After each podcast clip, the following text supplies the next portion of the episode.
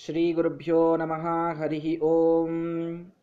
ಕಾಂತಾಯ ಕಲ್ಯಾಣ ಗುಣೈಕಧಾಮ್ನೇ ನವದ್ಯುನಾಥ ಪ್ರತಿಮ ಪ್ರಭಾಯ ನಾರಾಯಣಾಯ ಅಖಿಲ ಕಾರಣಾಯ ಶ್ರೀ ಪ್ರಾಣನಾಥಾಯ ನಮಸ್ಕರೋಮಿ. ನರಸಿಂಹೋಖಿಲಾಜ್ಞಾನ ಮತಧ್ವಂತ ದಿವಾಕರಃ ಜಯತ್ಯಮಿತ ಸಜ್ಞಾನ ಸುಖಶಕ್ತಿ ಪಯೋನಿಧಿಃ ಜಯತ್ಯಜೋಕ್ಷೀಣ ಸುಖಾತ್ಮಬಿಂಬಃ ಸ್ವೈಶ್ವರ್ಯಕಾಂತಿ ಪ್ರತತಃ ಸದೋದಿತಃ ಸ್ವಭಕ್ತ ಸಂತಾಪ ದುರಿಷ್ಟಹಂತ ರಾಮಾವತಾರೋ ಹರಿರೀಶಚಂದ್ರಮಾಃ. ಪರಮಾತ್ಮನೇ ಸತತಮೇಕರೂಪಿಣೇ ದಶರೂಪಿಣೇ ಶತಸಹಸ್ರರೂಪಿಣೇ ಅವಿಕಾರಿಣೇ ಸ್ಫುಟಮನಂತರೂಪಿಣೇ ಸುಖಚಿತ್ ಸಮಸ್ತತನವೇ ನಮೋ ನಮಃ. ಅಶೇಷವಾಗ್ಜಾಡ್ಯಮಲಾಪಹಂತ್ರೀ ನವಂ ನವಂ ಸ್ಪಷ್ಟಸುವಾಕ್ಪ್ರದಾಯಿನಿ ಮಮೇಹ ಜಿಹ್ವಾಗ್ರಸುರಂಗನರ್ತಕಿ ಭವಪ್ರಸನ್ನಾ ವದನೇ ಚ ಮೇ ಶ್ರೀಃ. ನಮಸ್ತೆ ಪ್ರಾಣೇಶ ಪ್ರಣತವಿಭವಾಯಾವನಿಮಗಾಃ ನಮಃ ಸ್ವಾಮಿನ್ ರಾಮಪ್ರಿಯತಮ ಹನುಮನ್ ಗುರುಗುಣ. ನಮಸ್ತುಭ್ಯಂ ಭೀಮಪ್ರಬಲತಮ ಕೃಷ್ಣೇಷ್ಟಭಗವನ್ ನಮಃ ಶ್ರೀಮನ್ ಮಧ್ವಪ್ರದಿಶ ಸುದೃಶಂ ನೋ ಜಯ ಜಯ. ವಾಣೀತೆ ಕರವಾಣ್ಯಂಬ ಚರಣೋ ಹೃದಿ ಸರ್ವದಾ ಮಮ ವಾಕ್ಸರಣಿರ್ಭೂಯಾತ್ ಮಧ್ವಸಿದ್ಧಾಂತಭಾವಗಾ. ಫಣಿಗಣವರಭೂಷಃ ಪಾರ್ವತೀಶ್ಲಾಘ್ಯವೇಷಃ ಖಲಜನಕೃತರೋಷಃ ಖಂಡಿತಾತ್ಮೀಯದೋಷಃ ಸದರುಣಗಿರಿವಾಸಃ ಶಕ್ರಸೂರ್ಯಾದ್ಯಧೀಶಃ ಪರಿಹೃತಭವಪಾಶಃ ಪಾತು ಮಾಂ ಪಾರ್ವತೀಶಃ. ನಮೋಸ್ತು ತಾತ್ವಿಕಾ ದೇವಾಃ ವಿಷ್ಣುಭಕ್ತಿಪರಾಯಣಾಃ ಧರ್ಮಮಾರ್ಗೇ ಪ್ರೇರಯಂತು ಭವಂತಃ ಸರ್ವಯೇವ ಹಿ. ಟೀಕಾಕೃತ್ಪಾದವರ್ಯಾನ್ ಶತಮತವಿಸ್ತಾರಕಾನ್ ಸಂಯಮೀಂದ್ರಾನ್ ವಂದೇ ಸದ್ಭಾವಬೋಧ ಪ್ರವೃತ್ತಿಪರಿಮಳಗ್ರಂಥಕಾರಾನ್ ಗುರುಂಶ್ಚ. ಸದ್ಧರ್ಮಾಖ್ಯಾನ್ಯತೀಂದ್ರಾನ್ ಕವಿಕುಲತಿಲಕಾನ್ಯಸ್ತಗಂಗಾಂತರಂಗಾನ್ ಸತ್ಯಧ್ಯಾನಪ್ರಮೋದಾನ್ ಸಕಲಗುರುಕೃಪಾಕಾರಸತ್ಯಾತ್ಮತೀರ್ಥಾನ್. ವಿದ್ಯಾಪೀಠವಿಧಾತಾರಂ ವಿದ್ಯಾವಾರಿಧಿಚಂದಿರಂ ವಿದ್ಯಾರ್ಥಿವತ್ಸಲಂ ವಂದೇ ಮಹಾಮಹಿಮಸದ್ಗುರುಂ. ಶ್ರೀ ಗುರುಭ್ಯೋ ನಮಃ ಹರಿಃ ಓಂ.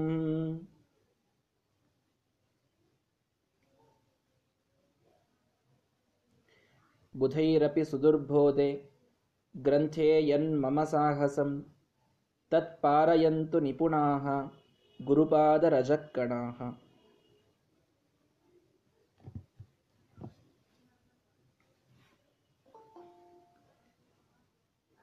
ಸುಮಧ್ವ ವಿಜಯ. ಬಹುಶಃ ನನ್ನ ಯೋಗ್ಯತೆಯ ಗ್ರಂಥವೂ ಅಲ್ಲ.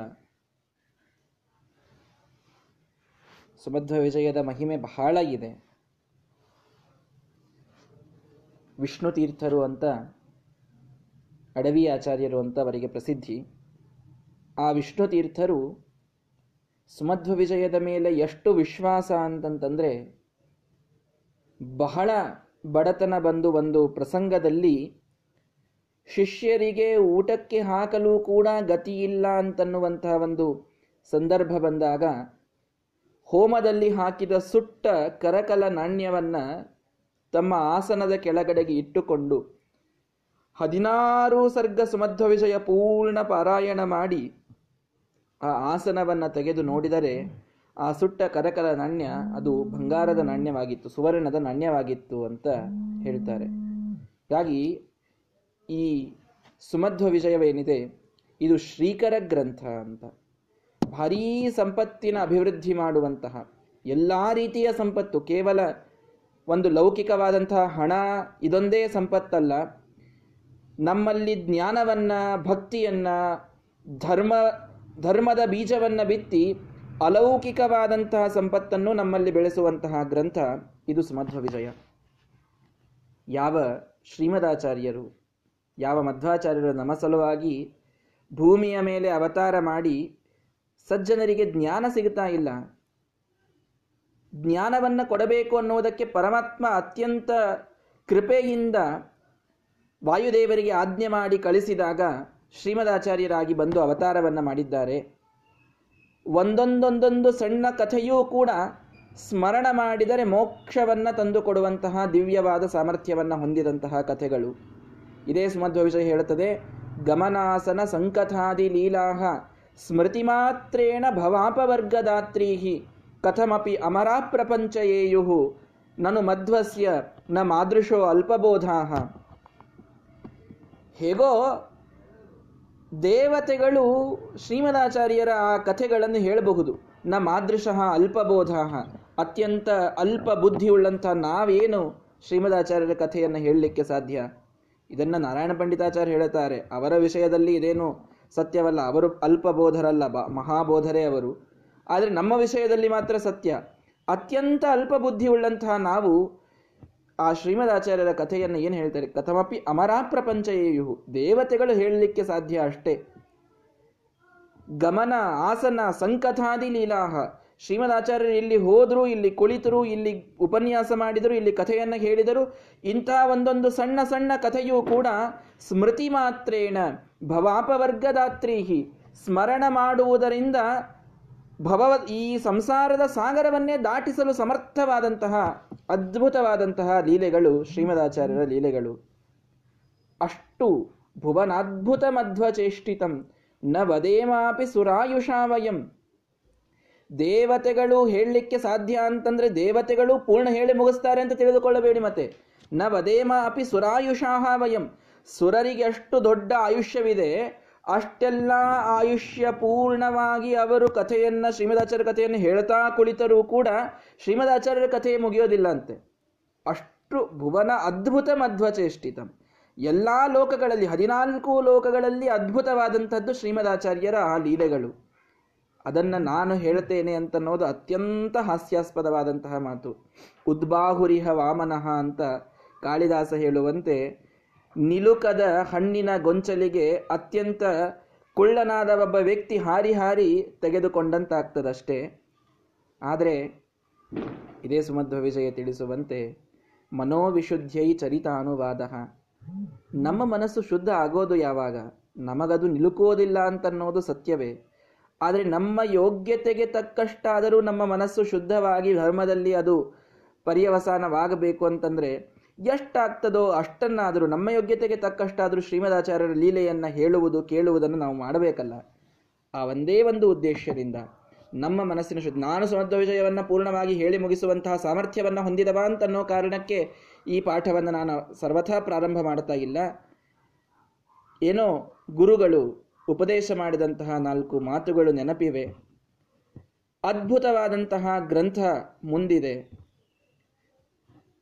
ನೀವೆಲ್ಲರೂ ಕೂಡ ಒಂದು ಅಭಿಮಾನದಿಂದ ಕೇಳುವಂಥವರು, ಯಾರೂ ಪಾಂಡಿತ್ಯದ ಪರೀಕ್ಷೆಯನ್ನು ಮಾಡಲಿಕ್ಕೆ ಕೇಳುವಂಥವರು ಯಾರಿಲ್ಲ ಇಲ್ಲಿ. ನನ್ನ ಮೇಲಿನ ಅಭಿಮಾನದಿಂದ ಕೇಳುವಂತಹ ಶ್ರೋತೃಗಳೇ ಎಲ್ಲರೂ ಕೂಡ ಇರೋದರಿಂದ ಆ ಒಂದು ಧೈರ್ಯದಿಂದ ಮಾತ್ರ ಈ ಸುಮಧ್ವ ವಿಜಯದ ಪಾಠವನ್ನು ಹೇಳುವಂತಹ ಪ್ರಯತ್ನವನ್ನು ಮಾಡ್ತಾ ಇದ್ದೇನೆ. ಎಲ್ಲಕ್ಕಿಂತಲೂ ಮೊದಲಿಗೆ ಈ ಸುಮಧ್ವ ವಿಜಯದ ಪಾಠವನ್ನು ಹೇಳಿದಂತಹ ನನ್ನ ಗುರುಗಳಾದ ಪಂಡಿತ ಪೂಜ್ಯ ಪ್ರದ್ಯುಮ್ನಾಚಾರ್ಯ ಪೂಜಾರವರಿಗೆ ಶಿರಸಾಷ್ಟಾಂಗ ನಮಸ್ಕಾರಗಳನ್ನು ಮಾಡ್ತಾ, ಸುಮಧ್ವ ವಿಜಯದ ಒಂದೊಂದು ಅಕ್ಷರವನ್ನು ಕೂಡ ನಮಗವರು ಬಹಳ ಕರುಣೆಯಿಂದ ತಿಳಿಸಿ ಹೇಳಿದಂಥವರು. ಅವರು ಇಷ್ಟು ಸ್ಟ್ರಾಂಗ್ ಆಗಿ ನಮಗೆ ಸುಮಧ್ವ ವಿಜಯದ ಬೇಸ್ ಹಾಕಿದರು ಅಂತಂದರೆ ಆ ಒಂದು ಬೇಸ್ಮೆಂಟ್ ಮೇಲೆ ನಮಗೆ ಮುಂದೆಲ್ಲ ಶಾಸ್ತ್ರ ಇದು ಕಲೀಲಿಕ್ಕೆ ಸಾಧ್ಯವಾಯಿತು. ಅಷ್ಟು ಗಟ್ಟಿಯಾಗಿ ನಮ್ಮಲ್ಲಿ ಸುಮಧ್ವ ವಿಜಯದ ಒಂದು ಬೀಜವನ್ನು ಬಿತ್ತಿದಂಥವರು ನಮ್ಮ ಗುರುಗಳು. ಅದಾದ ಮೇಲೆ ನನ್ನ ಸಮಗ್ರವಾದಂತಹ ಈ ವೇದಾಂತದ ಅಧ್ಯಯನಕ್ಕೆ ಪೂರ್ಣವಾದಂತಹ ಕೀರ್ತಿಯನ್ನು ಪಡೆದಂತಹ ನನ್ನ ಗುರುಗಳು ಪಂಡಿತ ಪೂಜ್ಯ ಮೊಕಾಶಿ ಆಚಾರ್ಯರು. ಅವರ ಅನುಗ್ರಹವಿಲ್ಲದೇನೆ ನಾನು ಯಾವ ಪಾಠ ಏನನ್ನೂ ಹೇಳಲಿಕ್ಕೆ ಸಾಧ್ಯವೇ ಇಲ್ಲ. ಮೊದಲಿಗೆ ಅವರಿಗೆ ಶಿರಸಾಷ್ಟಾಂಗ ಪ್ರಣಾಮಗಳನ್ನು ಸಲ್ಲಿಸ್ತಾ ಆ ಗುರುದ್ವಯರನ್ನು ನೆನೆಸಿ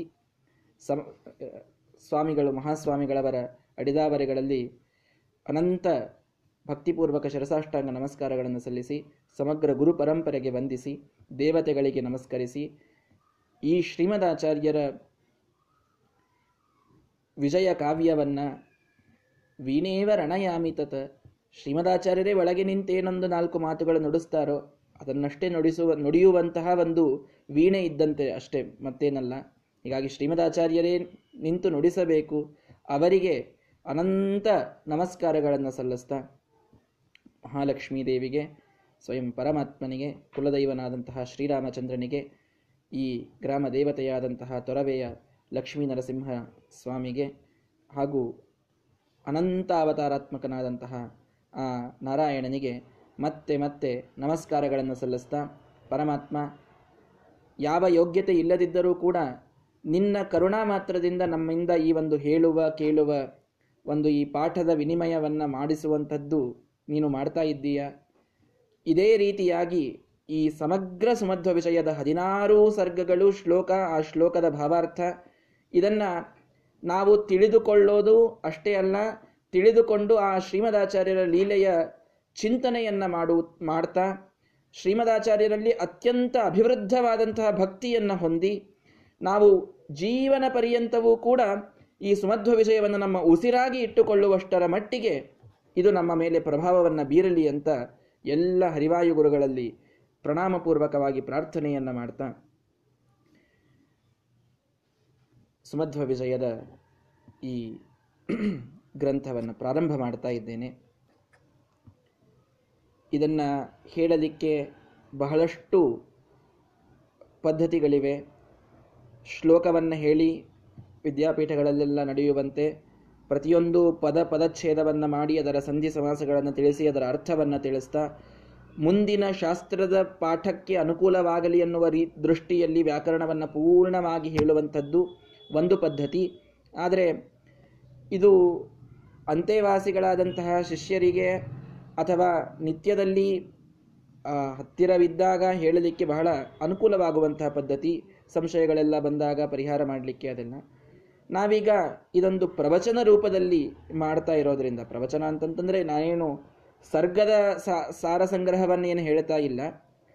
ಪ್ರತಿಯೊಂದು ಶ್ಲೋಕ, ಅದರ ಭಾವಾರ್ಥ, ಅದರ ತಾತ್ಪರ್ಯ, ಅದರಲ್ಲಿರ್ತಕ್ಕಂತಹ ವಿಶೇಷಗಳು, ಈ ಒಂದು ಪದ್ಧತಿಯಲ್ಲಿ ಈ ಸುಮಧ್ವ ವಿಷಯವನ್ನು ಹೇಳಬೇಕು ಅಂತ ಸಂಕಲ್ಪವನ್ನು ಮಾಡಿದ್ದೇನೆ. ಗುರುಗಳು ಅದನ್ನು ಮಾಡಿಸಬೇಕು. ನಾರಾಯಣ ಪಂಡಿತಾಚಾರ್ಯರು ಶ್ರೇಷ್ಠರಾದಂತಹ ಕವಿಗಳು. ಯಾವ ಶ್ರೀಮದಾಚಾರ್ಯರ ಗೃಹಸ್ಥ ಶಿಷ್ಯರಲ್ಲಿ ಅತಿಮಾನ್ಯರೆನಿಸಿದಂತಹ ತ್ರಿವಿಕ್ರಮ ಪಂಡಿತಾಚಾರ್ಯರಿದ್ದಾರೋ ಅವರ ಸುಪುತ್ರರೇ ನಾರಾಯಣ ಪಂಡಿತಾಚಾರ್ಯರು. ಆ ಲಿಕುಚ ವಂಶವನ್ನು ಬೆಳಗಿದಂತಹ ಮಹಾನುಭಾವರು ಇವರಿಬ್ಬರು.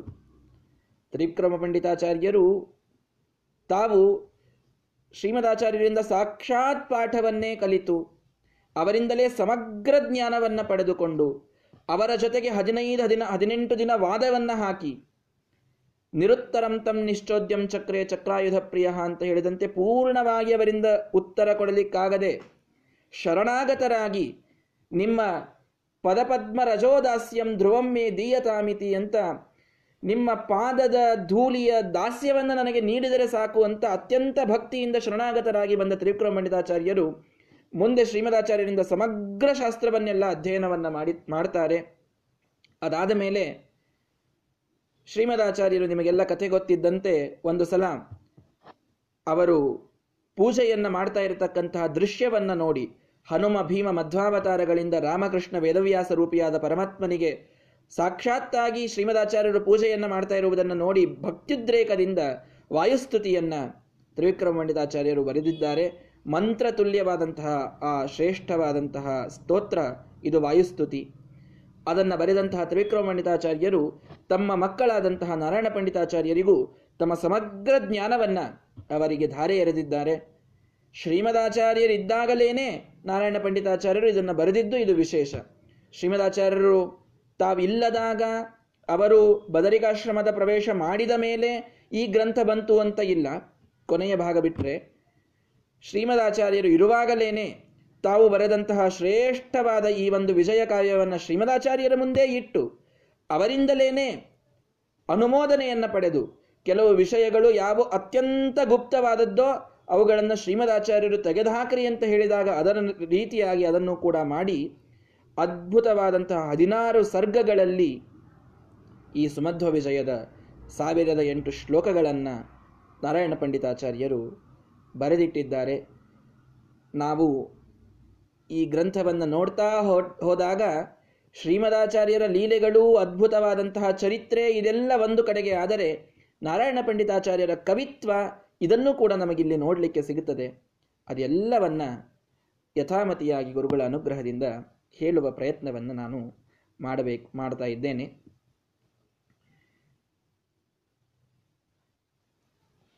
ಸುಮಧ್ವ ವಿಷಯದ ಮೊದಲನೆಯ ಶ್ಲೋಕ. ನಿನ್ನೆ ಮಧ್ವನವಮಿಯಾದ್ದರಿಂದ ಇದರ ಪ್ರಾರಂಭವನ್ನು ಮಾಡಿದ್ದೇವೆ. ಇವತ್ತು ಅದರ ಭಾವಾರ್ಥವನ್ನು, ತಾತ್ಪರ್ಯವನ್ನು ಹೇಳ್ತಾ ಇದ್ದೇನೆ. ದಿನನಿತ್ಯದಲ್ಲಿ ಒಂದು 4-5 ಶ್ಲೋಕಗಳನ್ನು ಪಾಠದ ಮೊದಲಿಗೆ ಅನಿಸಿ, ಅಂದ ಮೇಲೆಯೇ ಅವುಗಳ 4-5 ಶ್ಲೋಕಗಳ ಭಾವಾರ್ಥ, ಕೆಲವೊಮ್ಮೆ 3 ಆಗಬಹುದು, 4 ಆಗಬಹುದು, ಅಂತೂ 5-5 ಶ್ಲೋಕಗಳನ್ನು ನಿತ್ಯ ಅನ್ನಿಸ್ತಾ ಹೋದರೆ ಅದರಲ್ಲಿ ಎಷ್ಟಾಗ್ತದೋ ಅಷ್ಟು ತಾತ್ಪರ್ಯವನ್ನು ಹೇಳ್ತಾ ಇದನ್ನು ಮಾಡಬೇಕು ಅಂತ ಅಂದುಕೊಂಡಿದ್ದೇನೆ. ಹೀಗಾಗಿ ದಯವಿಟ್ಟು ಎಲ್ಲ ಪುರುಷರು ಕೂಡ ಸುಮಧ್ವ ವಿಜಯದ ಪುಸ್ತಕವನ್ನು ಅಥವಾ ಮೊಬೈಲ್ನಲ್ಲಿ ಅದರ PDF ಅನ್ನು ನಿಮ್ಮ ಕಡೆಗೆ ನಿತ್ಯದಲ್ಲಿ ಇಟ್ಟುಕೊಂಡೇ ನೀವು ಕುಳಿತಿರಬೇಕು. ಮೊದಲಿಗೆ ಶ್ಲೋಕಗಳನ್ನು ಅಂದಾದ ಮೇಲೇ ಅದರ ತಾತ್ಪರ್ಯವನ್ನು ಹೇಳುವಂತಹದ್ದನ್ನು ನಾನು ಮಾಡ್ತಾ ಇದ್ದೇನೆ. ಮೊದಲನೆಯ ಶ್ಲೋಕ ಕಾಂತಾಯ ಕಲ್ಯಾಣ ಗುಣೈಕಧಾಮ್. ನಿನ್ನೆ ಅನಿಸಿದ್ದಕ್ಕೆ ನಾನೀಗ ಒಮ್ಮೆ ಪೂರ್ಣ ಅಂದು ಅದರ ಅರ್ಥವನ್ನು ಹೇಳ್ತಾ ಇದ್ದೇನೆ. ನೀವು ಕೂಡ ನನ್ನ ಜೊತೆಗೇನೆ ಅನ್ನಬಹುದು. ಕಾಂತಾಯ ಕಲ್ಯಾಣ ಗುಣೈಕಧಾಮ್ನೆ ನವದ್ಯುನಾಥ ಪ್ರತಿಮ ಪ್ರಭಾಯ ನಾರಾಯಣಾಯಾಖಿಲ ಕಾರಣಾಯ ಶ್ರೀ ಪ್ರಾಣನಾಥಾಯ ನಮಸ್ಕರೋಮಿ. ಮೊದಲಿಗೆ ಇದರ ಸಾಮಾನ್ಯವಾದಂತಹ ಅರ್ಥವನ್ನು ಹೇಳಿಬಿಡ್ತೇನೆ. ಕಾಂತಾಯ ಅತ್ಯಂತ ಸುಂದರನಾದಂತಹ, ಕಲ್ಯಾಣ ಗುಣೈಕಧಾಮ್ನೆ, ಕಲ್ಯಾಣ ಅಂದರೆ ಶುಭವಾದದ್ದು, ಕಲ್ಯಾಣ ಗುಣಗಳಿಗೆ ಅರ್ಥಾತ್ ಶುಭ ಗುಣಗಳಿಗೆ ಏಕ ಪ್ರಧಾನನಾದಂತಹ ಧಾಮ, ಮನೆಯಂತೆ ಇರತಕ್ಕಂತಹ, ಅಂದರೆ ಎಲ್ಲ ಶುಭ ಗುಣಗಳಿಗೆ ಪ್ರಧಾನವಾದಂತಹ ಮನೆ ಅಂದರೆ ಪರಮಾತ್ಮ, ಎಲ್ಲ ಗುಣಗಳು ಇರೋದು ಅವನಲ್ಲಿ ಅಂತ ಅರ್ಥ. ನಾರಾಯಣಾಯ ಅಖಿಲ ಕಾರಣಾಯ, ಎಲ್ಲದಕ್ಕೂ ಕಾರಣನಾದಂತಹ, ಶ್ರೀ ಪ್ರಾಣನಾಥಾಯ, ಶ್ರೀ ಲಕ್ಷ್ಮೀದೇವಿ ಪ್ರಾಣ ವಾಯುದೇವರು ಇವರಿಗೂ ನಾಥನಾದಂತಹ ಆ ನಾರಾಯಣಾಯ, ನಾರಾಯಣನಿಗೆ ನಮಸ್ಕರೋಮಿ, ನಮಸ್ಕಾರವನ್ನು ಮಾಡ್ತೇನೆ ಅಂತ ಇದರ ಸಾಮಾನ್ಯವಾದಂಥ ಅರ್ಥ. ಒಂದೊಂದು ವಿಶೇಷಣವನ್ನು ವಿಶೇಷವಾಗಿ ನೋಡುವುದಾದರೆ, ಕಾಂತಾಯ ಅತ್ಯಂತ ಸುಂದರನಾದಂತಹ ವ್ಯಕ್ತಿ ಪರಮಾತ್ಮನಿಗೆ ಈ ಒಂದು ವಿಶೇಷಣವನ್ನು ಕೊಡ್ತಾರೆ. ಇನ್ನೊಂದು ವಿಶೇಷ ಏನು ತಿಳ್ಕೊಳ್ಬೇಕು ಅಂತಂದರೆ, ಕ ಅನ್ನುವ ಶಬ್ದ ಇದು ಮಂಗಲ ಸೂಚಕ. ಕ ಅನ್ನುವ ಶಬ್ದಕ್ಕೆ ಮಂಗಲ ಅಂತ ಅರ್ಥ ಇದೆ. ಹೀಗಾಗಿ ಕ ಅಂತನ್ನೋದರಿಂದ ಪ್ರಾರಂಭ ಮಾಡಿದ್ದರ ಒಂದು ವೈಶಿಷ್ಟ್ಯ ಏನು ಅಂತಂದರೆ, ಈ ಸಮಗ್ರವಾದ ಗ್ರಂಥ ಇದು ಮಂಗಲ, ಇದು ಮಾಂಗಲ್ಯ ಭರಿತವಾದದ್ದು ಅಂತ ತೋರಿಸಲಿಕ್ಕೆ ಕ ಅನ್ನುವ ಅಕ್ಷರದಿಂದ ಪ್ರಾರಂಭ ಮಾಡಿದ್ದಾರೆ. ಇದನ್ನು ಮೊದಲಿಗೆ ತಿಳಿದುಕೊಳ್ಳಬೇಕು. ಯಾವುದೇ ಶ್ರೇಷ್ಠವಾದಂತಹ ಗ್ರಂಥವನ್ನು ನಾವು ಕಲಿತು ಅದರ ಪುಣ್ಯವನ್ನು ನಾವು ಗಳಿಸುವಂತಹ ಒಂದು ಪ್ರಯತ್ನವನ್ನು ಮಾಡ್ತಾ ಇರಬೇಕಾದಾಗ ನಮಗೆ ಪಾಪಗಳು ಬಹಳ ಅಡ್ಡಿ ಬರ್ತವೆ. ಹೀಗಾಗಿ ಪಾಪಗಳು ಹೋಗದೇನೆ ನಮಗೆ ಈ ಗ್ರಂಥದ ಪುಣ್ಯದ ಲಾಭವಾಗೋದಿಲ್ಲ. ಆದ್ದರಿಂದ ಪಾಪಗಳು ಅವು ಬಹಳ ಗಟ್ಟಿಯಾಗಿ ನಮಗೆ ಪರ್ವತದಂತಹ ಪಾಪಗಳನ್ನು ನಾವು ಮಾಡಿರ್ತೇವೆ. ಪರ್ವತವನ್ನೂ ಭೇದಿಸುವಂತಹ ಸಾಮರ್ಥ್ಯ ಇದರಲ್ಲಿದೆ ಹೇಳಿ, ಇಂದ್ರನ ವಜ್ರದಲ್ಲಿದೆ ಬಿಟ್ಟರೆ ಇನ್ಯಾವುದರಲ್ಲೂ ಇಲ್ಲ. ಆದ್ದರಿಂದ ನಮ್ಮ ಪಾಪಗಳ ಬೆಟ್ಟವನ್ನು ಭೇದಿಸಲಿಕ್ಕೆ ಈ ಗ್ರಂಥ ಮೊದಲನೆಯ ಸರ್ಗ ಇದು ನಮ್ಮ ಮುಂದಿನ ಶ್ರೀಮದಾಚಾರ್ಯರ ಮಹಿಮೆ ಪ್ರಾರಂಭವಾಗುವುದು 2ನೇ ಸರ್ಗದಿಂದ. ಆ ಒಂದು ಸರ್ಗದಿಂದ ಶ್ರೀಮದಾಚಾರ್ಯರ ಮಹಿಮೆಯನ್ನು ಕೇಳ್ತಾ ನಾವು ಪುಣ್ಯವನ್ನು ಗಳಿಸಬೇಕಾಗಿದೆ. ಅದಕ್ಕಾಗಿ ನಮ್ಮ ಪಾಪಗಳ ಪರ್ವತ ಮೊದಲಿಗೆ ಹೋಗಲಿ ಅನ್ನುವಂತಹ ಉದ್ದೇಶದಿಂದ ಈ 1ನೇ ಸರ್ಗವನ್ನು ಇಂದ್ರವಜ್ರಾವೃತ್ತದಲ್ಲಿ ಬರೆದಿದ್ದಾರೆ ಅಂತ ನಾವು ಅರ್ಥ ಮಾಡಿಕೊಳ್ಳಬೇಕು. ಸಂಸ್ಕೃತದಲ್ಲಿ ಇಂದ್ರವಜ್ರಾವೃತ್ತ ಅಂತ ಬರ್ತದೆ. ಒಂದೊಂದು ಲೈನ್ನಲ್ಲಿ 11 ಅಕ್ಷರಗಳು ಇರ್ತವೆ. ಈ 1ನೇ ಸರ್ಗ ಪೂರ್ಣ ಇಂದ್ರವಜ್ರ ಅಂತನ್ನುವ ವೃತ್ತದಲ್ಲಿ ಇದೆ. ಅದರ ವೈಶಿಷ್ಟ್ಯ ಏನು ಅಂತನ್ನೋದಕ್ಕೆ ಇದನ್ನು ನಾನು ಮೊದಲಿಗೆ ಹೇಳಿದೆ. ನಮ್ಮೆಲ್ಲರ ಪಾಪಗಳನ್ನು ಭೇದಿಸಲು ಇಂದ್ರನ ವಜ್ರದಂತೆ ಈ 1ನೇ ಸರ್ಗ ಇರಲಿ ಅನ್ನೋ ಕಾರಣಕ್ಕಾಗಿ ಇದನ್ನು ಇಂದ್ರವಜ್ರ ವೃತ್ತದಲ್ಲಿಯೇ ಶ್ರೀಮದಾಚಾರ್ಯರು, ನಾರಾಯಣ ಪಂಡಿತಾಚಾರ್ಯರು ಈ ಶ್ರೀಮದಾಚಾರ್ಯರ ಮಹಿಮೆಯನ್ನು ಹೇಳಿದ್ದಾರೆ ಅಂತ ತಿಳಿದುಕೊಳ್ಳಬೇಕು. ಒಂದು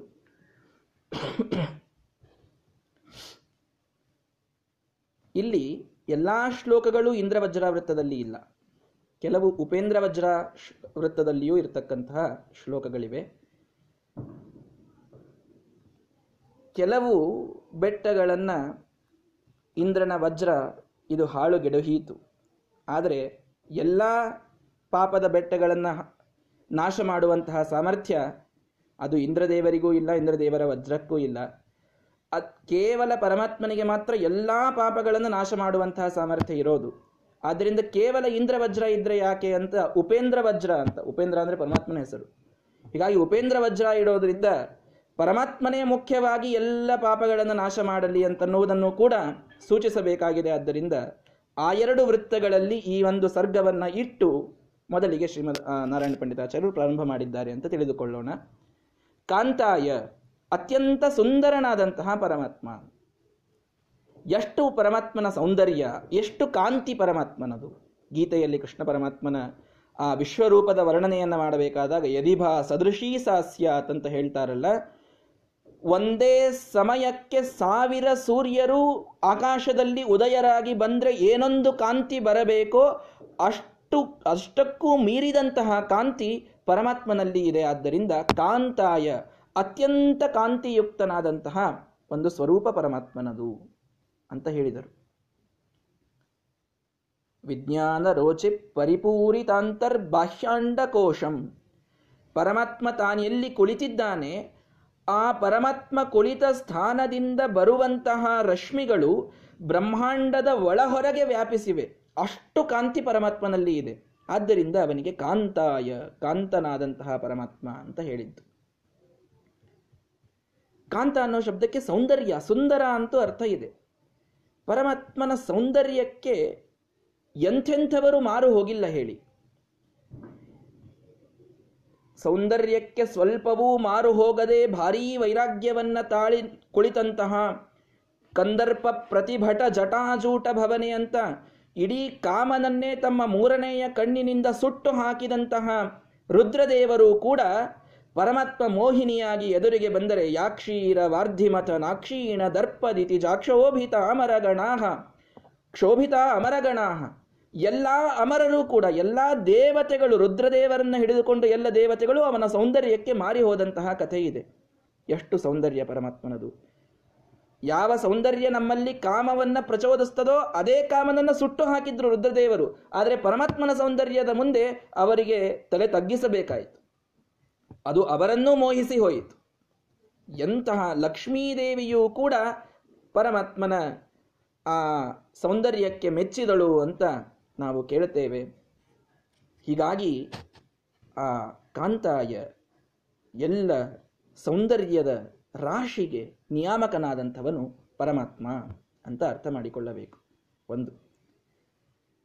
ಎರಡನೆಯದ್ದು, ಸ್ವಲ್ಪ ಇವತ್ತು ಈ ಶ್ಲೋಕದ ಬಗ್ಗೆ ವಿಶೇಷವಾದ ಅರ್ಥಗಳನ್ನು ತಿಳಿದುಕೊಳ್ಳುವ ಪ್ರಯತ್ನವನ್ನು ಮಾಡೋಣ. ಇವತ್ತೊಂದು ಸ್ವಲ್ಪ ಸಂಸ್ಕೃತದ ವ್ಯಾಕರಣದ ಮೇಲೆ ಹೆಚ್ಚು ಮಹತ್ವವನ್ನು ಕೊಟ್ಟು ಹೇಳಿರ್ತೇನೆ. ನಿತ್ಯದಲ್ಲೂ ಆಚಾರ್ಯರು ಹೀಗೆ ಹೇಳ್ತಾರೆ ಅಂತ ತಿಳಿದುಕೊಳ್ಳಬೇಡಿ. ನಿತ್ಯ ಸಾಮಾನ್ಯವಾಗಿ ಅದರ ಶ್ಲೋಕಾರ್ಥ ಹೀಗೆ ಹೇಳ್ತಾ ಹೋಗ್ತೇನೆ. ಇದು ಮಂಗಳಾಚರಣವಾದ್ದರಿಂದ ಸ್ವಲ್ಪ ವಿಶೇಷ.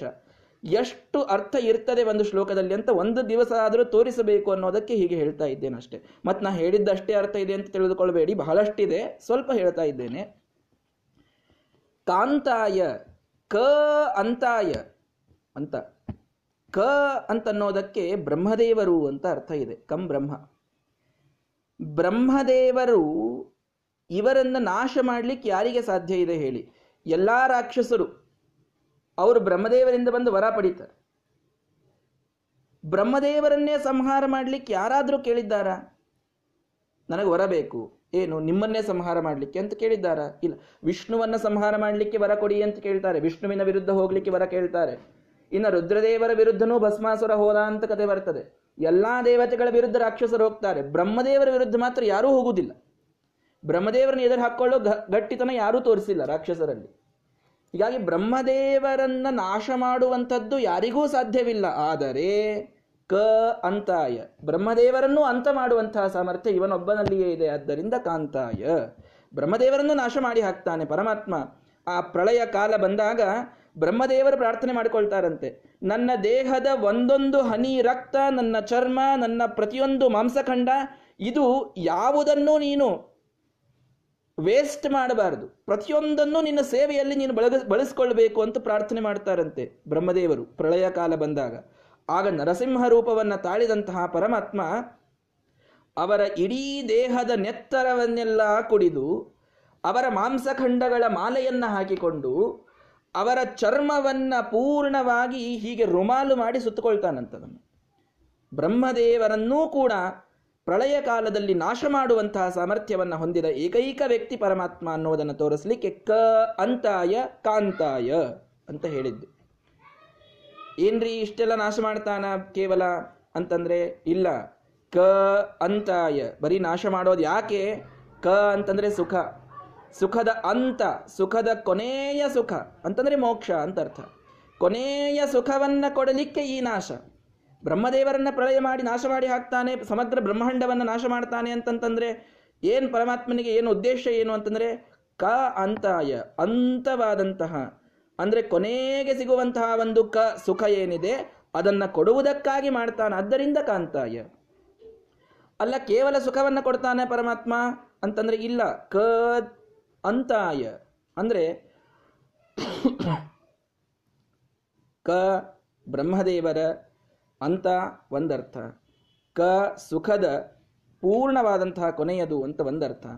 ಕುತ್ಸಿತಾರ್ಥೇ ಕ ಪ್ರತ್ಯಯ, ಕುತ್ಸಿತವಾದಂತಹದ್ದಕ್ಕೂ ಕ ಅಂತ ಕರೀತಾರೆ. ಕುತ್ಸಿತವಾದಂಥದ್ದು ದುಃಖ, ಅದರ ಅಂತಾಯ, ಅದನ್ನು ನಾಶ ಮಾಡ್ತಾನೆ ಅನ್ನೋದಕ್ಕೂ ಕಾಂತಾಯ ಅಂತ ತಿಳಿದುಕೊಳ್ಳಬೇಕು. ಈ ರೀತಿಯಲ್ಲಿ ಕಾಂತಾಯ ಇನ್ನೂ ಬಹಳಷ್ಟು ಅರ್ಥಗಳಿವೆ. ಮುಂದಿನ ವಿಶೇಷಣಕ್ಕೆ ಹೋಗ್ಲಿಕ್ಕೆ ಆಗೋದಿಲ್ಲ ಅನ್ನೋದಕ್ಕೆ ಇಷ್ಟಕ್ಕೆ ಮುಗಿಸಿ ಮುಂದೆ ಹೋಗ್ತಾ ಇದ್ದೇನೆ. ಕಾಂತಾಯ ಕಲ್ಯಾಣ ಗುಣೈಕ ಧಾಮ್ನೇ, ಕಲ್ಯಾಣ ಗುಣಗಳಿಗೆ ಏಕಧಾಮ ಪ್ರಧಾನವಾದ ಮನೆಯಂತೆ ಇದ್ದಂಥವ ಪರಮಾತ್ಮ. ಕಲ್ಯಾಣ ಗುಣಗಳು ಅಂತಂದ್ರೇನು? ಕಿಮ್ನಾಮ ಗುಣ ಗುಣಾನಾಂ ಕಲ್ಯಾಣತ್ವಂ,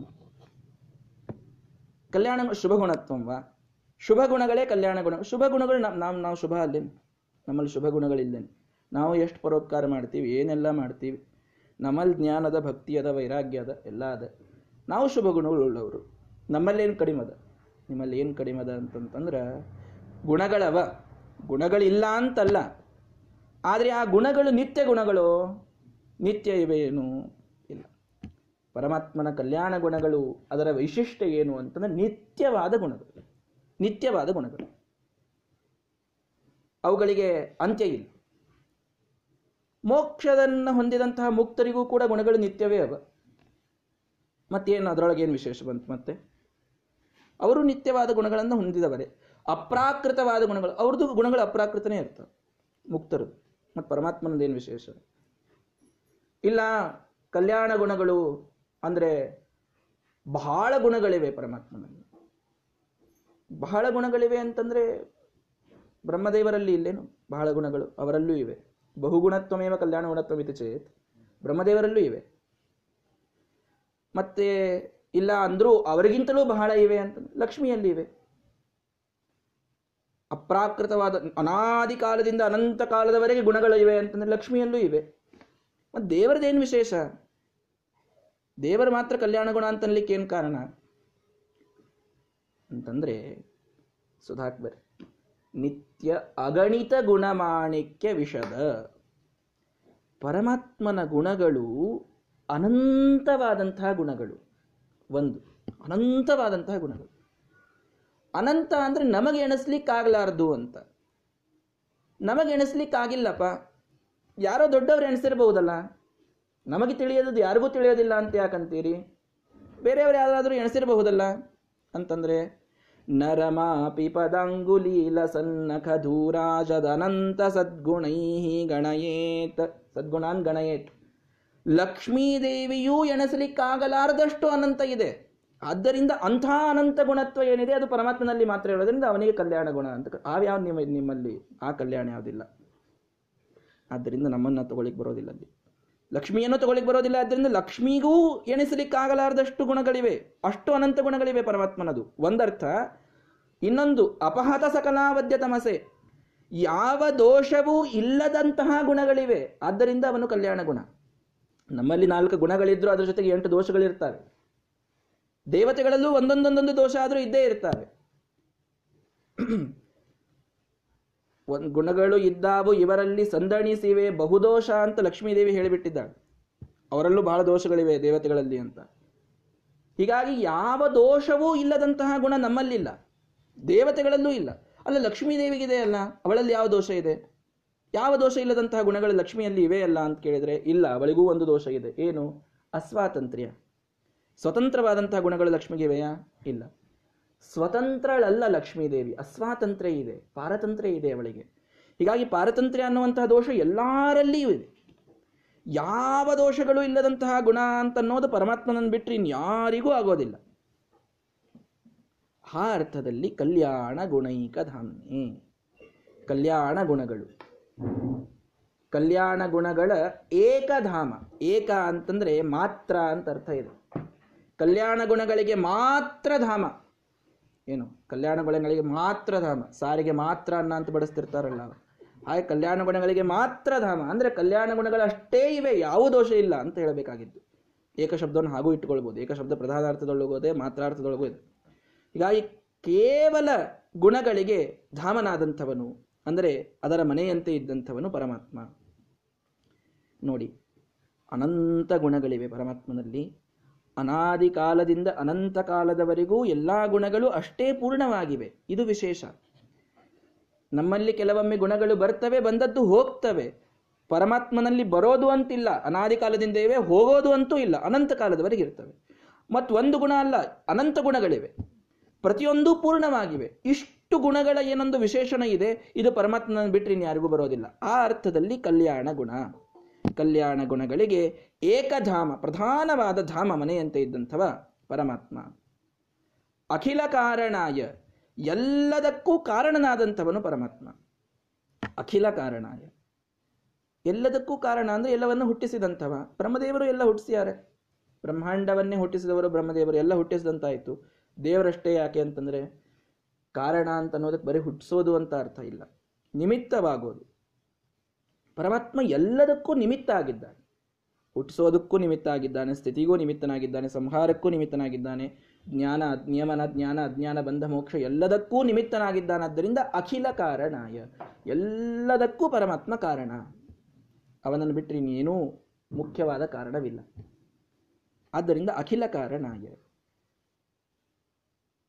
ಅಲ್ಲ, ಏನು ಮಹಾಮಹಾ ದೇವತೆಗಳಿಲ್ಲೇನು? ಜೀವೋತ್ತಮರಾದಂತಹ ವಾಯುದೇವರಿದ್ದಾರೆ, ಏನೆಲ್ಲ ಕೆಲಸ ಮಾಡ್ತಾರೆ. ಸಾಭ್ರೋಷ್ಣಾಭೀಷು ಶುಭ್ರ ಪ್ರಭಮ ಅಭಯ ನಭೋ ಭೂರಿ ಭೂಭೃದ್ ವಿಭೂತಿ ಭ್ರಾಜಿಷ್ಣು ಭೂಹು ಋಭೂಣಾಂ ಭವನಂ ಅಪಿ ವಿಭೋ ಅಭೇದಿ ಬಭ್ರೇ ಬಭೂವೆ.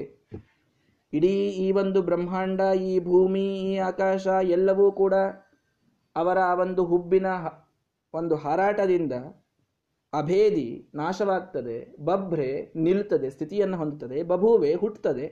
ಇಂಥ ವಾಯುದೇವರಿಲ್ಲೇನು? ಹೋಗ್ಲಿ, ವಿಶ್ವಸ್ಥಿತಿ ಪ್ರಳಯ ಸರ್ಗ ಮಹಾವಿಭೂತಿ ವೃತ್ತಿ ಪ್ರಕಾಶ ನಿಯಮಾವೃತಿ ಬಂಧ ಮೋಕ್ಷಾಹ ಯಸ್ಯ ಅಪಾಂಗಲವ ಮಾತ್ರತ ಊರ್ಜಿತ. ಯಾರ ಹುಬ್ಬು ಹಾರಿಸೋದು ಬೇಡ, ಸುಮ್ಮನೆ ಕಡೆಗಣ್ಣಿನ ಒಂದು ನೋಟದಿಂದ ಇಡೀ ವಿಶ್ವದ ಸೃಷ್ಟಿ ಸ್ಥಿತಿ ಪ್ರಳಯ ಎಲ್ಲವನ್ನು ಮಾಡುವಂತಹ ಲಕ್ಷ್ಮೀದೇವಿ ಇಲ್ಲೇನು? ಸಾ ಶ್ರೀಹಿ, ಅವಳಿಲ್ಲೇನು?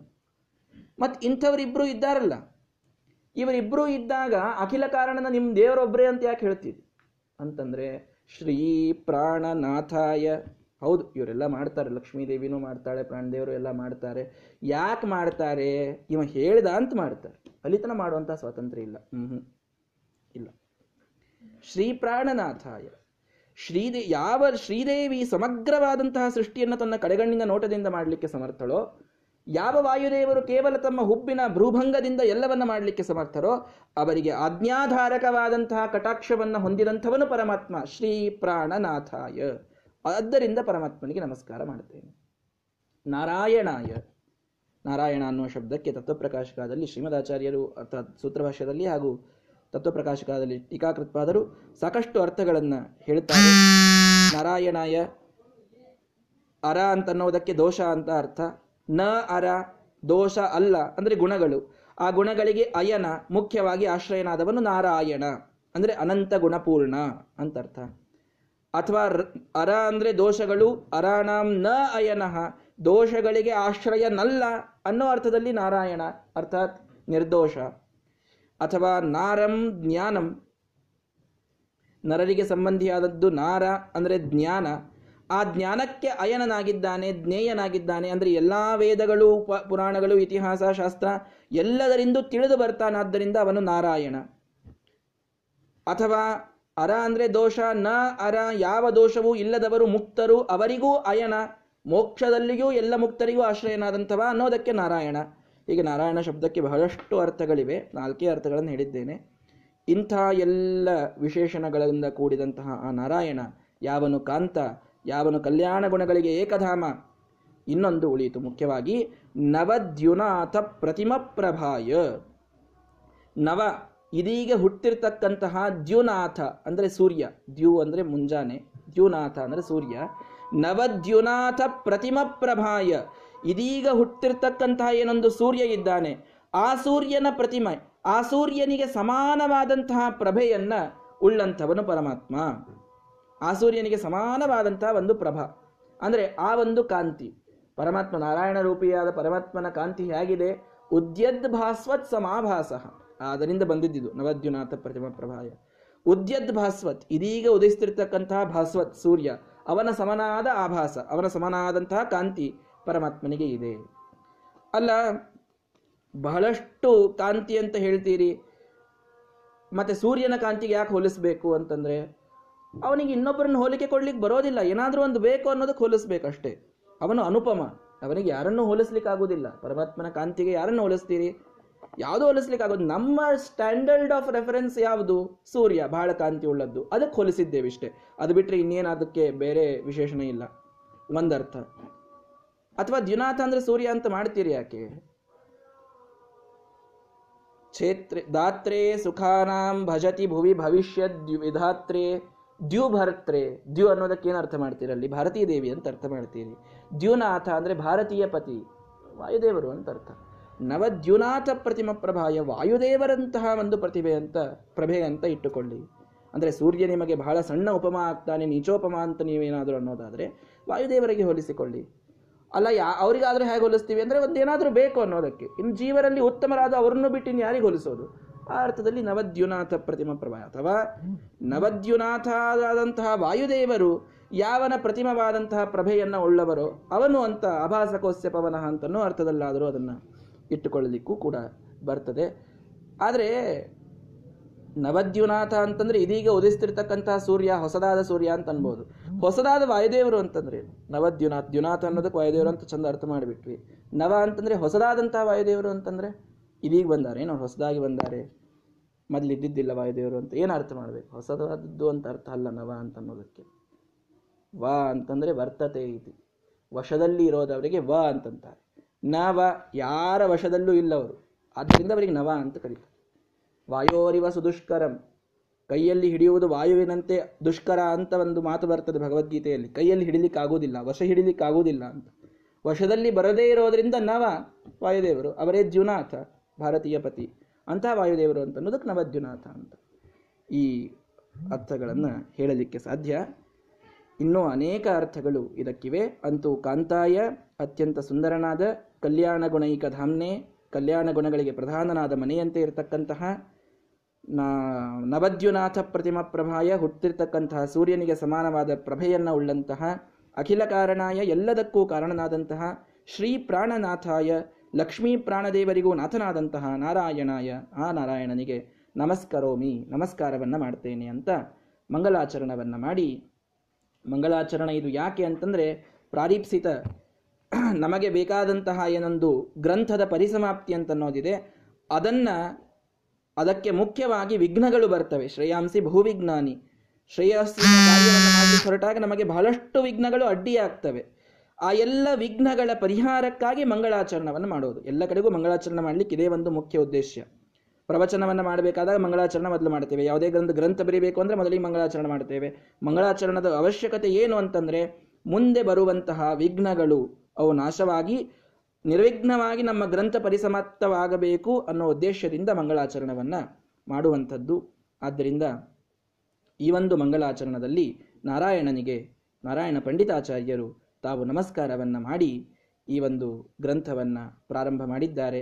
ಇದೇ ಒಂದು ಶ್ಲೋಕಕ್ಕೇನೆ ಇನ್ನೂ ಬಹಳಷ್ಟು ಅರ್ಥಗಳಿದ್ದರೂ ಕೂಡ ಅತ್ಯಂತ ಸಂಕ್ಷಿಪ್ತವಾಗಿ ಈ ಶ್ಲೋಕದ ಒಂದು ಅರ್ಥವನ್ನು ಹೇಳುವ ಪ್ರಯತ್ನವನ್ನು ಮಾಡಿದ್ದೇನೆ.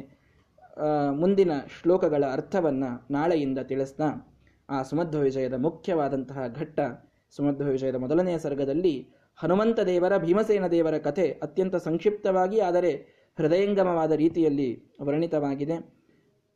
ಮುಂದೆ ಶ್ರೀಮದಾಚಾರ್ಯರು ಅವತಾರ ಮಾಡಲಿಕ್ಕೆ ಏನೊಂದು ಹಿನ್ನೆಲೆ ಇತ್ತು, ಯಾವ ಪರಿಸ್ಥಿತಿ ಇತ್ತು, ಯಾಕೆ ಶ್ರೀಮದಾಚಾರ್ಯರು ಅವತಾರ ಮಾಡಬೇಕಾಯಿತು ಅನ್ನುವುದು ಕೂಡ ಮೊದಲನೇ ಸರ್ಗದ ಕೊನೆಯಲ್ಲಿ ಬರ್ತದೆ.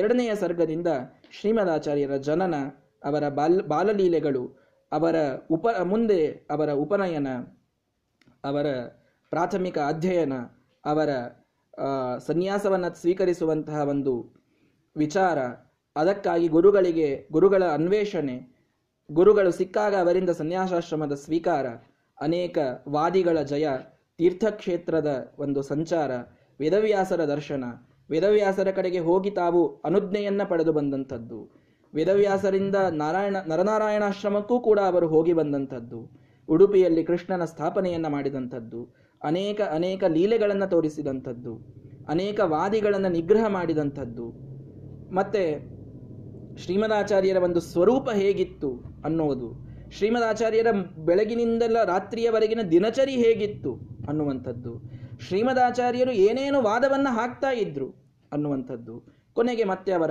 ಲೀಲೆಗಳನ್ನು ಹೇಳಿ ಅವರು ಕೊನೆಯ ದಿನ ಮಧ್ವನವಮಿಯ ದಿನ ಹೇಗೆ ಅದೃಶ್ಯರಾದರು ಅಂತನ್ನುವುದನ್ನು ಈ 16 ಸರ್ಗಗಳಲ್ಲಿ ಪ್ರಧಾನವಾಗಿ ನಾರಾಯಣ ಪಂಡಿತಾಚಾರ್ಯರು ಸುಂದರವಾಗಿ ಹೇಳ್ತಾ ಹೋಗ್ತಾರೆ. ಆ ಎಲ್ಲ ಕಥಾಭಾಗವನ್ನು ಮುಖ್ಯವಾಗಿಟ್ಟುಕೊಂಡು ಅದರ ತಾತ್ಪರ್ಯ, ಅದರೊಂದಿಗೆ ಬರುವ ಸಂದೇಶ ಇಷ್ಟನ್ನು ನಾನು ನಾಳೆಯಿಂದ ಹೇಳ್ತಾ ಹೋಗ್ತೇನೆ. ಗುರುಗಳ ಅನುಗ್ರಹದಿಂದ ಎಲ್ಲವೂ ನಿರ್ವಿಘ್ನವಾಗಿ ನಡೆಯಲಿ. ನೀವು ಕೂಡ ಎಲ್ಲರೂ ಇವತ್ತು ಸಾಕಷ್ಟು ಜನ ಇದಕ್ಕೆ ಭಾಗವಹಿಸಿದ್ದೀರಿ. ಸಮಧ್ವ ವಿಜಯ ಅಂತಂದ ಮೇಲೆ ಎಲ್ಲರಿಗೂ ಒಂದು ಆನಂದ ತಾನಾಗಿಯೇ ಸ್ವಾಭಾವಿಕವಾಗಿ ಆಗ್ತದೆ. ಎಲ್ಲರೂ ಕೂಡ ಅದಕ್ಕೊಂದು ಉತ್ಸಾಹದಲ್ಲಿ ಇರ್ತೀರಿ ಅಂತ ನನಗೆ ಗೊತ್ತಿತ್ತು. ಆದ್ದರಿಂದಲೇ ಈ ಮಧ್ವನವಮಿಯ ದಿನ ನಾನು ಸುಮಧ್ವ ವಿಜಯವನ್ನು ಆರಿಸಿಕೊಂಡದ್ದು. ಮುಂದಿನ ಮಧ್ವನವಮಿ ಅನ್ನೋಷ್ಟರಲ್ಲಿ ಈ ಒಂದು ಗ್ರಂಥವನ್ನು ಮುಗಿಸುವಂತಹ ಸಮರ್ಪಣೆಯನ್ನು ಮಾಡುವಂತಹ ಭಾಗ್ಯ ನಮಗೆ ಶ್ರೀಮದಾಚಾರ್ಯರು ಒದಗಿಸಿಕೊಡಲಿ ಅಂತ ನೀವು ಕೂಡ ಎಲ್ಲ ಸಜ್ಜನರು ಪ್ರಾರ್ಥನೆಯನ್ನು ಮಾಡಿಕೊಳ್ಳಿ. ನಿತ್ಯದಲ್ಲಿಯೂ ಕೂಡ ಇದೇ ರೀತಿಯಾಗಿ ಎಲ್ಲರೂ ಪಾಠಕ್ಕೆ ಇದೇ ಉತ್ಸಾಹದಿಂದ ಕುಳಿತರೆ ಶ್ರೀಮದಾಚಾರ್ಯರ ಮಹಿಮೆಯನ್ನು ಹೇಳುವ ಕೇಳುವ ಒಂದು ಸೌಭಾಗ್ಯ ಇಬ್ಬರಿಗೂ ದೊರೆಯಲಿಕ್ಕೆ ಸಾಧ್ಯ. ಆದ್ದರಿಂದ ಯಾರೂ ಕೂಡ ಯಾವ ವಿಘ್ನಗಳನ್ನು ಮಾಡಿಕೊಳ್ಳದೆ ಈ ಒಂದು ಸಮಯವನ್ನು ಸ್ವಲ್ಪ ಅಡ್ಜಸ್ಟ್ ಮಾಡಿಕೊಂಡು 7:15 ರಿಂದ 8 ಗಂಟೆಯ ಈ ಸಮಯವನ್ನು ಇಟ್ಟುಕೊಂಡು ನಿತ್ಯದಲ್ಲಿಯೂ ಕೂಡ ಸುಮಧ್ವ ವಿಜಯದ ಈ ಪಾಠಕ್ಕೆ ಪ್ರತಿಯೊಬ್ಬರೂ ಬರಬೇಕು ಅಂತ ಕೇಳಿಕೊಳ್ತಾ ಇದ್ದೇನೆ. ಇನ್ನೂ ಅನೇಕ ಜನ ಭಾಗವಹಿಸಬೇಕು ಅಂತ ಮೆಸೇಜ್ ಮಾಡಿದವರು ಕೆಲವು ಕಾರಣಗಳಿಂದ ನಾವು ರೆಕಾರ್ಡನ್ನು ಕೇಳ್ತೇವೆ ಅಂತ ಹೇಳಿದ್ದಾರೆ. ಆ ಗ್ರೂಪ್ನಲ್ಲಿ ಯಾರಾದರೂ ಇರದಿದ್ದರೆ ನನಗೆ ತಿಳಿಸಿ, ಆ ಗ್ರೂಪ್ನಲ್ಲಿ ಆ್ಯಡ್ ಮಾಡ್ತೇನೆ. ಅಲ್ಲಿ ನಿತ್ಯ ಪಾಠದ ಒಂದು ರೆಕಾರ್ಡಿನ ಲಿಂಕ್ ಕೂಡ ಅಲ್ಲಿ ಬರ್ತಾ ಇರ್ತದೆ. ಎಂದೋ ಒಂದು ದಿನ ನಿಮಗೆ ಪಾಠ ಕೇಳಲಿಕ್ಕೆ ಆಗಲಾರ್ದಂತಹ ದಿನ ಆ ರೆಕಾರ್ಡನ್ನು ಕೂಡ ಕೇಳಬಹುದು. ಆದರೆ ನಡೆದಾಗ ಕೇಳುವಂಥದ್ದರ ಒಂದು ರೋಮಾಂಚನ ಅದು ಬೇರೆ ಇರ್ತದೆ. ಆದ್ದರಿಂದ ಆದಷ್ಟು ಪ್ರಯತ್ನಪೂರ್ವಕವಾಗಿ ನಡೆದಾಗಲೇ ಎಲ್ಲರೂ ಕೇಳಬೇಕು. ಸಾಧ್ಯವಾಗದಂತಹ ದಿನಗಳಲ್ಲಿ ಅವಶ್ಯವಾಗಿ ಅದರ ರೆಕಾರ್ಡ್ ಇರ್ತದೆ. ಎಲ್ಲರೂ ಅದನ್ನು ಕೇಳಿ ಆನಂದಿಸಿ. ಶ್ರೀಮದಾಚಾರ್ಯರ ಅನುಗ್ರಹ ನಮ್ಮ ಮೇಲೆ, ನಿಮ್ಮ ಮೇಲೆ, ನಮ್ಮೆಲ್ಲರ ಕುಟುಂಬಗಳ ಮೇಲೆ ವಿಶೇಷವಾಗಿ ಶ್ರೀಮದಾಚಾರ್ಯರ ಶಾಸ್ತ್ರದಲ್ಲಿ ರತಿ ನಮ್ಮೆಲ್ಲರಿಗೂ ಬರುವಂತಾಗಲಿ ಅಂತ ಎಲ್ಲರೂ ಪ್ರಾರ್ಥನೆಯನ್ನು ಮಾಡಿಕೊಂಡು ನಾರಾಯಣ ಪಂಡಿತಾಚಾರ್ಯರು ನಮಸ್ಕಾರ ಮಾಡಿದ ಪರಿಯಲ್ಲಿ ನಾವೂ ಕೂಡ ಶಿರಸಾಷ್ಟಾಂಗ ನಮಸ್ಕಾರಗಳನ್ನು ಮಾಡ್ತಾ ಇವತ್ತಿನ ಪಾಠದ ಈ ಮಂಗಲಾಚರಣದ ಸಮರ್ಪಣೆಯನ್ನು ಮಾಡೋಣ. ಶ್ರೀಕೃಷ್ಣಾರ್ಪಣಮಸ್ತು.